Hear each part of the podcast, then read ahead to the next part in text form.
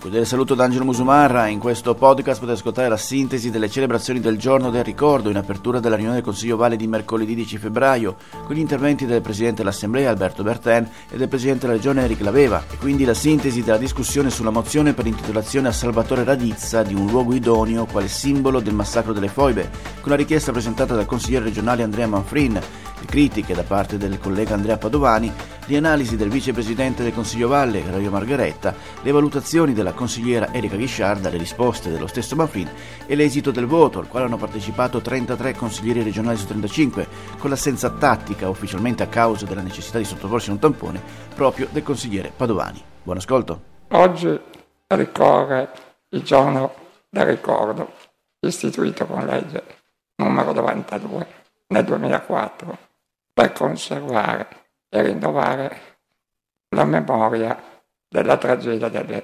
foibe. Pagine drammatiche di storia che hanno risuonato come un monito sulle degenerazioni e l'atrocità degli estremismi ideologici e i nazionalismi, i totalitarismi possono produrre verso l'umanità. Oggi il ricordo diventa una forma di condanna contro ogni forma di odio razzista ed etnico, in nome di un'appartenenza ad un'umanità unica e nel riconoscimento delle sue diversità. È proprio l'Unione Europea, il cui ideale è nato dagli orrori della guerra e delle persecuzioni, che ha introdotto nel duemila nel suo motto unità nella diversità, per indicare come gli europei insieme siano riusciti ad assicurare pace e prosperità, cercando di mantenere al tempo stesso la ricchezza delle diverse culture, tradizioni e lingue del continente.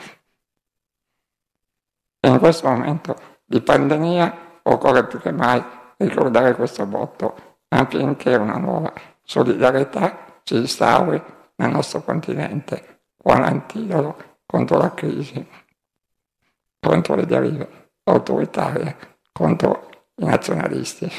Ci... Vorrei anch'io, a nome del governo regionale, ehm, ricordare la, la, la ricorrenza di oggi. Il Giorno del Ricordo ci richiama a un nostro dovere fondamentale come rappresentanti delle istituzioni, quello di guardare al nostro passato nel momento in cui lavoriamo al nostro futuro. Non possiamo prescindere da una parte dalla coscienza delle nostre radici, dall'altra dobbiamo essere consapevoli di quanto tragici siano stati alcuni errori del nostro passato, come cittadini europei, quando in nome di nazionalismi ciechi e siamo, ci, siamo, ci siamo messi gli uni contro gli altri. Come valdostani sappiamo cosa significhi essere terra di confine, sappiamo che cosa significhi identificarsi in un, equil- in un equilibrio tra realtà diverse, che si spinge fino al punto di creare un senso antico di comunità. La tragedia delle foibe e dell'esodo giuliano-dalmata ha segnato per sempre un territorio e la sua storia, andando a demonizzare proprio il senso di appartenenza. E tutto questo è avvenuto in un luogo po- poco distante da qui e in un tempo che ancora ha dei testimoni viventi. La storia recente ci ha insegnato poi come questo stesso dramma possa essere sfruttato per, per essere un tema divisivo, violando una seconda volta la dignità delle vittime. Invece ancora oggi dobbiamo lavorare per essere uniti di fronte al rifiuto della violenza, della sopraffazione, dei total- totalitarismi di qualsiasi segno.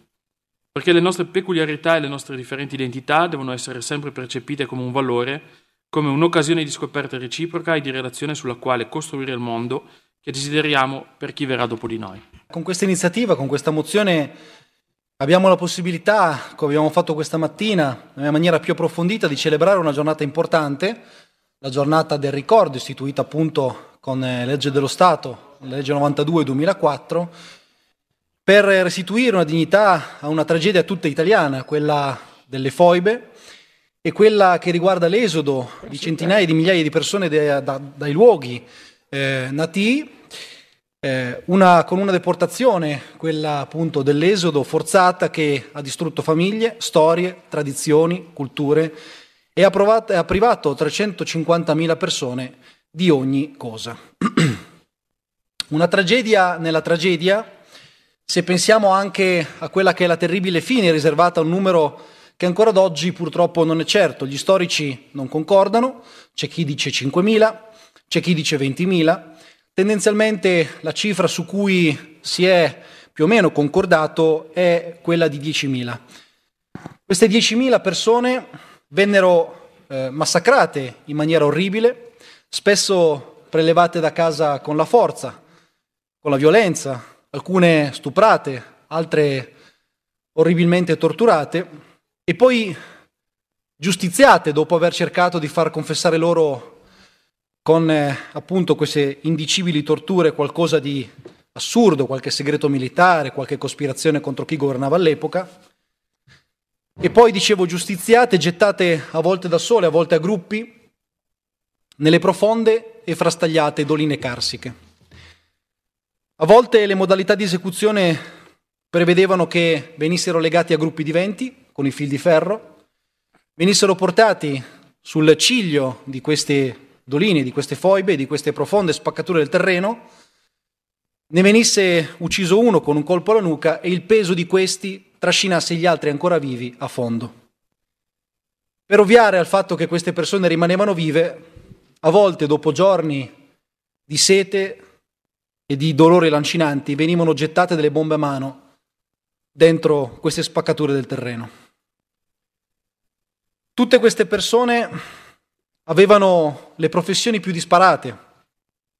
Erano militari, erano poliziotti, erano insegnanti, erano funzionari pubblici, erano, come nel caso di Salvatore Radizza, commercianti.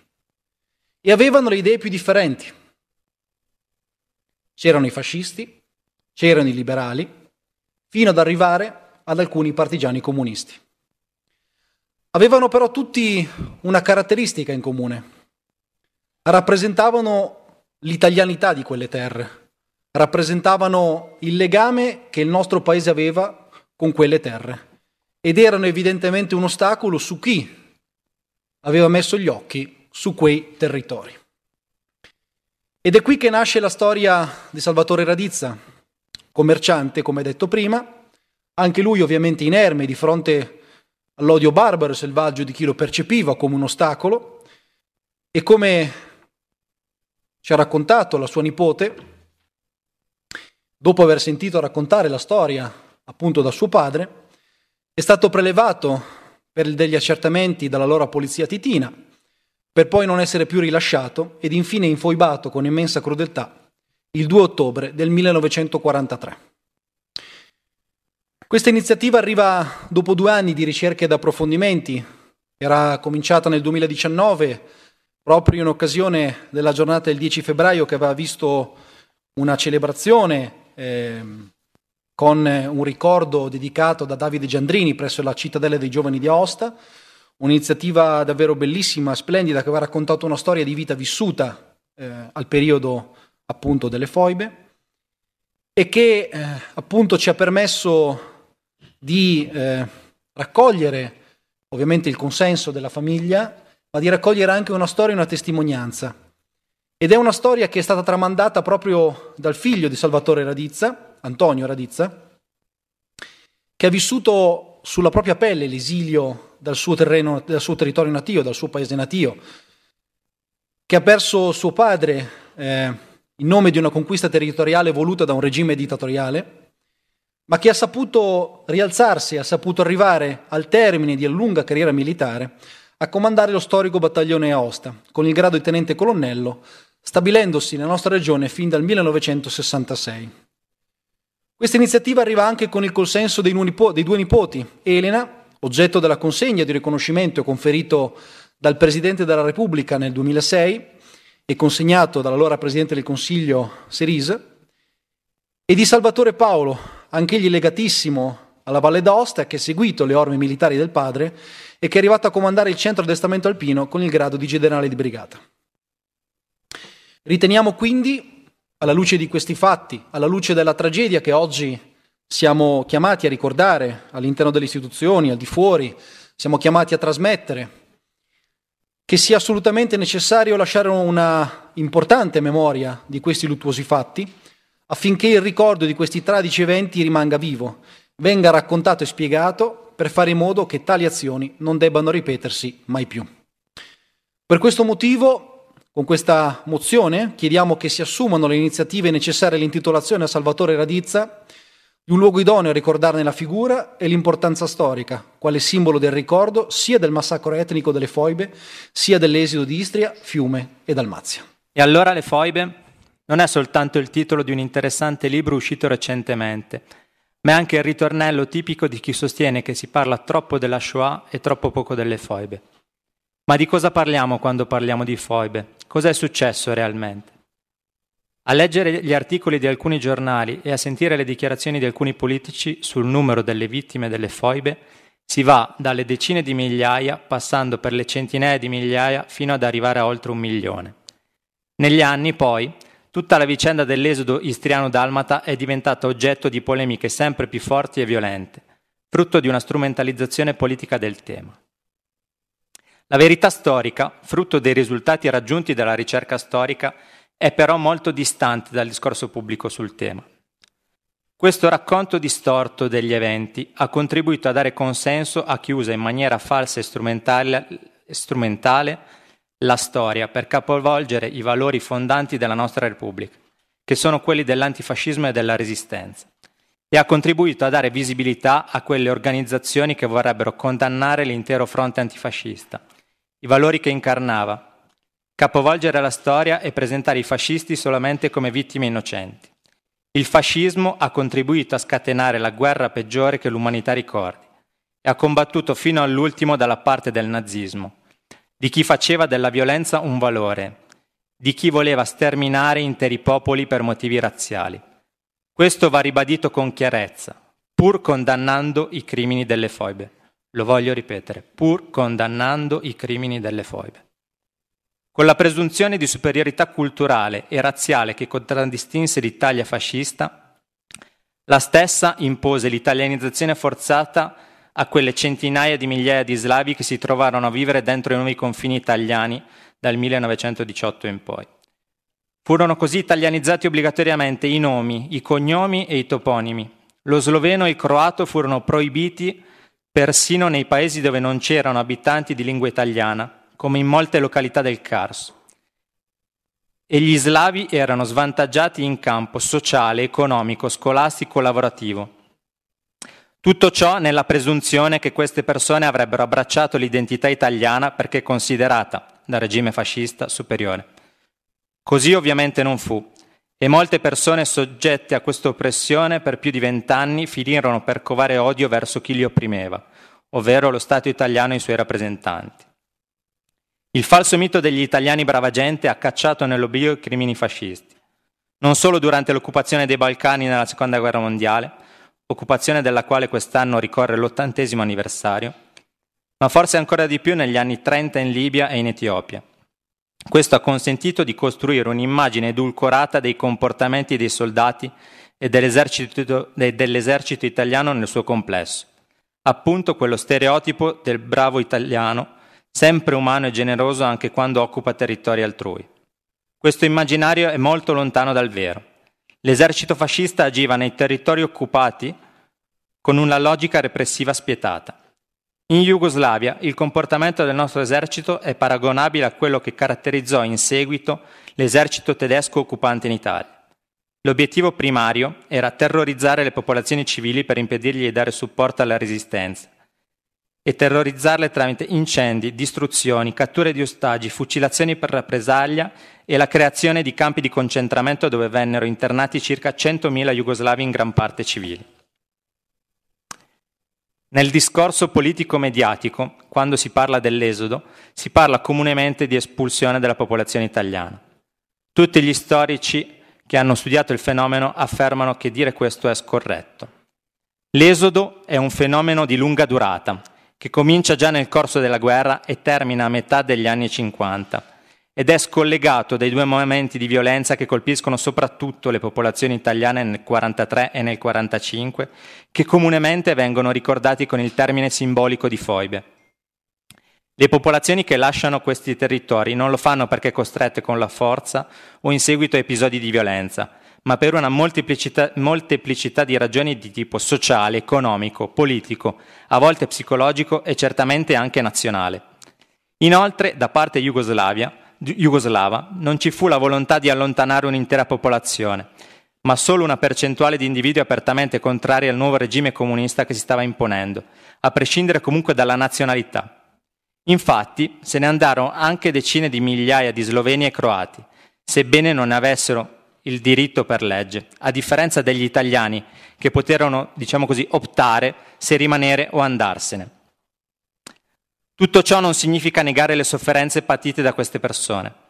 Anzi, significa dargli valore, proprio perché viene spiegata nelle sue reali motivazioni. D'altronde, tutta quella tragedia che cancella per sempre una realtà multiculturale nel cuore d'Europa è il risultato finale dello spostamento del confine in seguito alla sconfitta dell'Italia fascista in una guerra che aveva contribuito a scatenare. Il tentativo di assimilare le foibe e la Shoah era fin dall'inizio uno degli scopi dei neofascisti che proposero la legge istitutiva poi approvata nel duemilaquattro. I due fenomeni sono completamente diversi e non hanno nulla in comune, e rappresentarli come simili denota una palese malafede da parte di chi lo fa. Lo scopo è sempre quello di scagionare dalle sue responsabilità il fascismo. In questa rappresentazione i tedeschi avrebbero massacrato gli ebrei, dimenticandosi volentieri il contributo dato dalle istituzioni dei militi fascisti alla deportazione, così come gli jugoslavi avrebbero massacrato gli italiani, dimenticando naturalmente tutti i crimini commessi prima dal fascismo, che non giustificano, ma spiegano almeno in parte quegli eventi. Ecco, la vicinanza, anche terminologica, delle due date memoriali serve a dar l'idea che le violenze patite dagli italiani siano incommensurabilmente gravi quanto la Shoah. Ma il giorno del ricordo sempre più si pone come giornata contrapposta al venticinque aprile. L'atteggiamento di quasi tutto lo schieramento politico sembra lasciar credere se i partigiani, la cui memoria è rappresentata sempre più come divisiva, come sostanzialmente solo comunista, hanno la loro giornata, anche i fascisti devono averne una. Ma tutto ciò è assurdo, perché capovolge i valori fondanti della nostra Repubblica e della nostra democrazia. Il fascismo non può avere una giornata commemorativa perché contro di esso si è costituito il nostro Paese. La memoria delle vittime delle foibe e soprattutto dell'esodo deve entrare a far parte della memoria collettiva, ma va letta nel suo contesto storico e geografico e deve contribuire a raccontare alle nuove generazioni i drammi del nazifascismo. Il gruppo dell'Unione Valdotana questa mattina ha voluto divulgare un comunicato stampa dove pensa di aver rappresentato bene quello che è il sentimento che abbiamo in occasione di questa ricorrenza.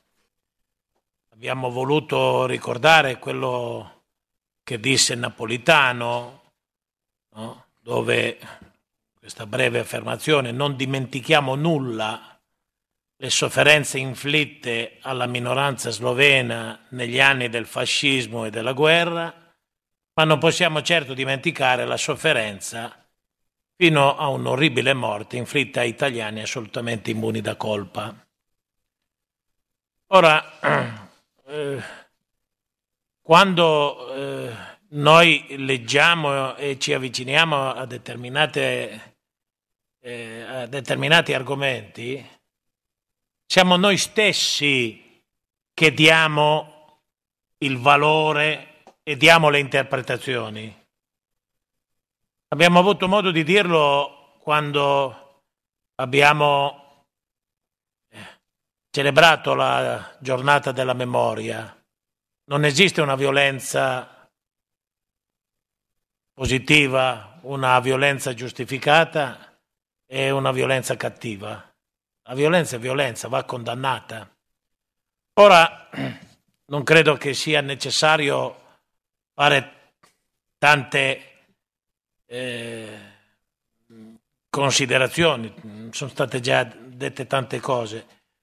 Questa mattina qualcuno, non so se ha avuto l'occasione di leggere sull'Huffington Post un articolo di Mauro Suttora e mi pare che abbia veramente centrato, anche perché è un figlio, un nipote di quelle di quella parte di popolo italiano che è stato cacciato. E sostanzialmente il titolo credo sia sufficiente per capire. Sulla pelle di noi figli dei profughi litigano ancora comunisti e fascisti. Allora, se le ricorrenze servono per far litigare comunisti e fascisti, queste ricorrenze non ci insegnano nulla. Se le istituzioni servono per mandare dei messaggi, questi messaggi devono servire alle generazioni, alle giovani generazioni, nel dire che avere e sostenere una propria identità non vuol dire prevaricare gli altri. E non possiamo immaginare di ricordare determinati fatti per poter avvalorare delle nostre posizioni e soprattutto per eh, mettere eh, in risalto che c'era qualcuno più cattivo dall'altra parte. Eh, i cattivi sono cattivi, indipendentemente da dove si collocano. Allora, vedete, quest'articolo di un figlio di quel momento dice: guardate, eh, non dovete utilizzare queste occasioni per eh, sostenere le vostre tesi. Ricordate quello che è accaduto e lì si dice e rivendica Eh, quello che è accaduto al popolo istriano che è stato cacciato e da questo punto di vista condannate, però evitate di fare della giornata del ricordo piuttosto che della memoria, piuttosto che del venticinque aprile, uno scontro per avvalorare le proprie tesi politiche.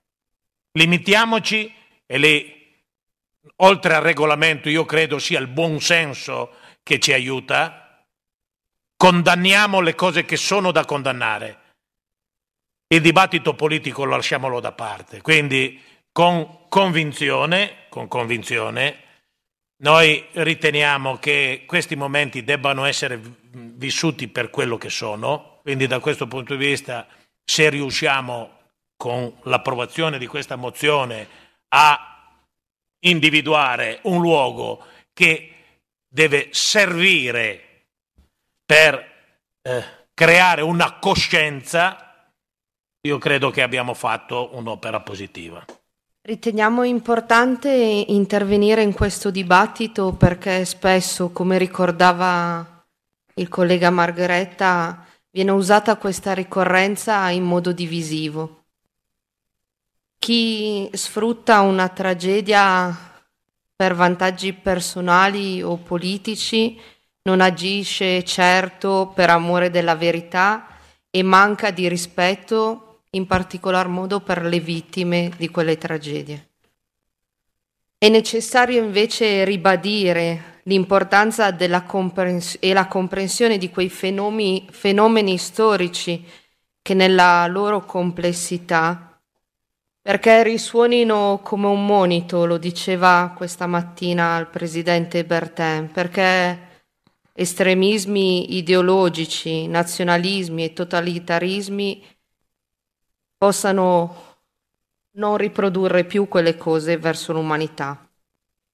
Quando parliamo di foibe parliamo di confine orientale, parliamo di una vasta fascia di territorio che va pressappoco da Gorizia a Trieste fino a Fiume e a Pola.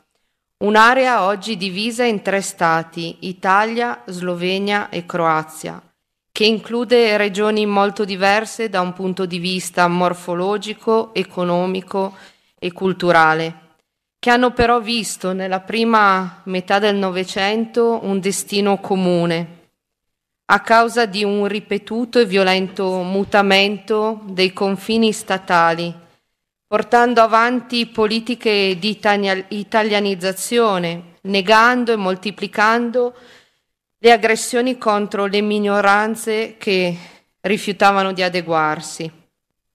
E noi valdostani sappiamo bene cosa voglia dire tutto questo e da sempre ci battiamo per il nostro particolarismo e non solo.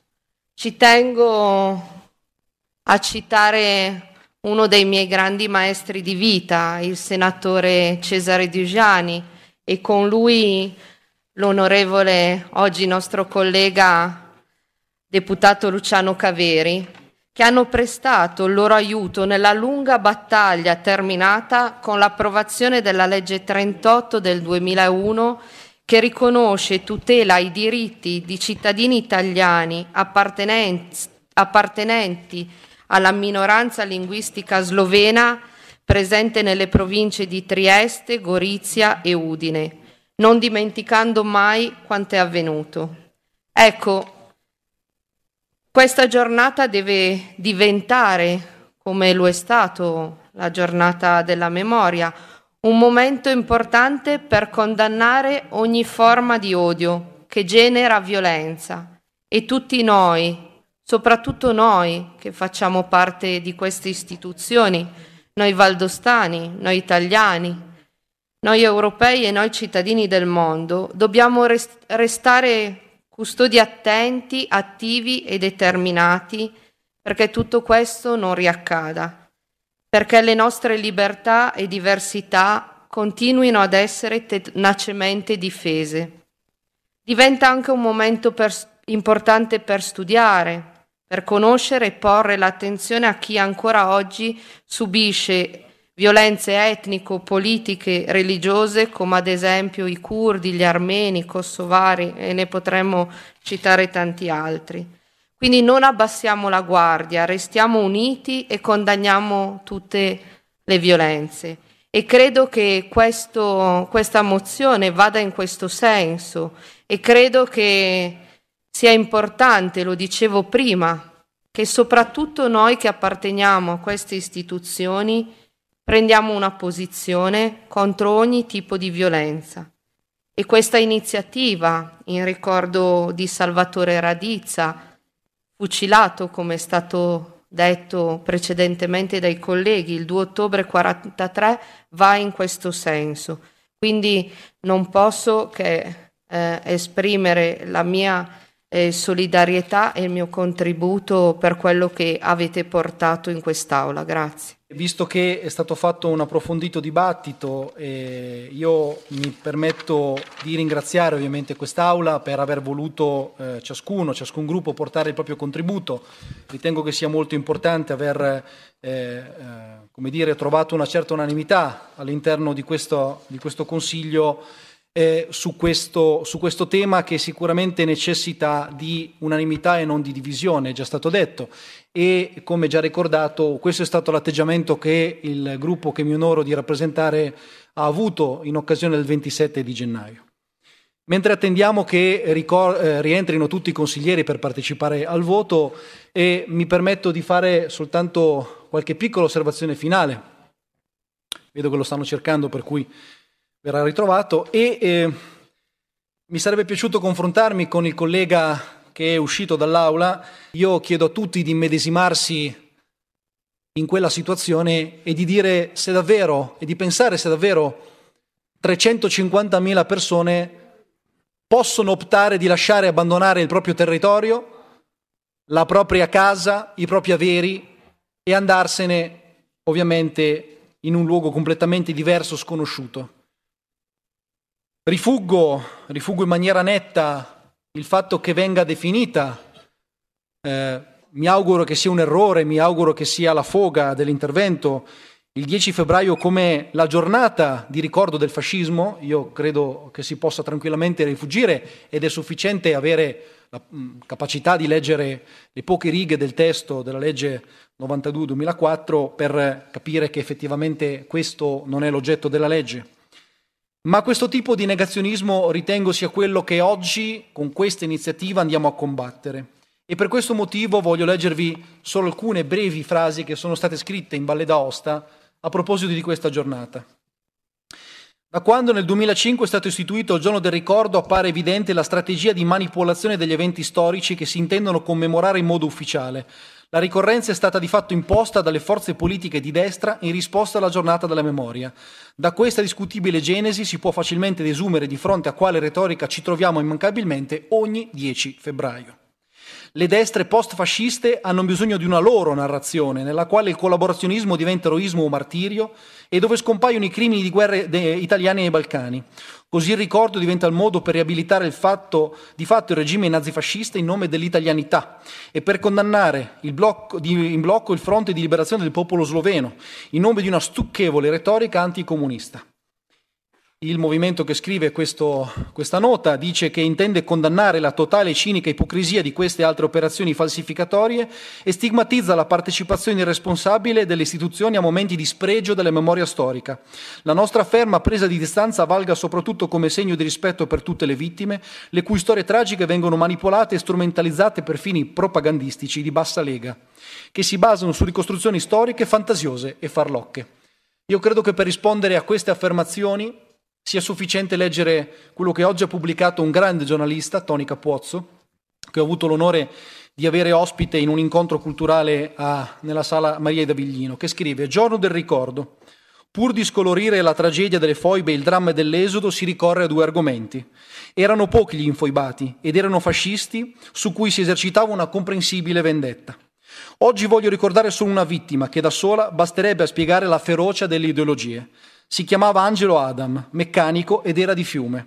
Il due dicembre del quarantatré era stato deportato dai nazisti a Dachau, col numero di matricola cinquantanovemilauno. Era sopravvissuto ed era tornato alla sua città. Nel millenovecentoquarantacinque venne prelevato con la moglie dai titini e scomparve, come la figlia diciassettenne che aveva chiesto notizia dei genitori. Angelo Adam aveva quarantacinque anni, era italiano, era antifascista, era ebreo. Grazie. Mettiamo in votazione la mozione. Presenti trentatré, favorevoli trentatré, la mozione è approvata. Ed è tutto per questo podcast, grazie per il vostro ascolto. Se ritenete interessanti i contenuti che avete appena ascoltato potete condividerli utilizzando i canali social di Aosta Press. Per ogni comunicazione potete scrivere a podcast chiocciola aostapress punto it. Al prossimo ascolto, buona continuazione, state bene.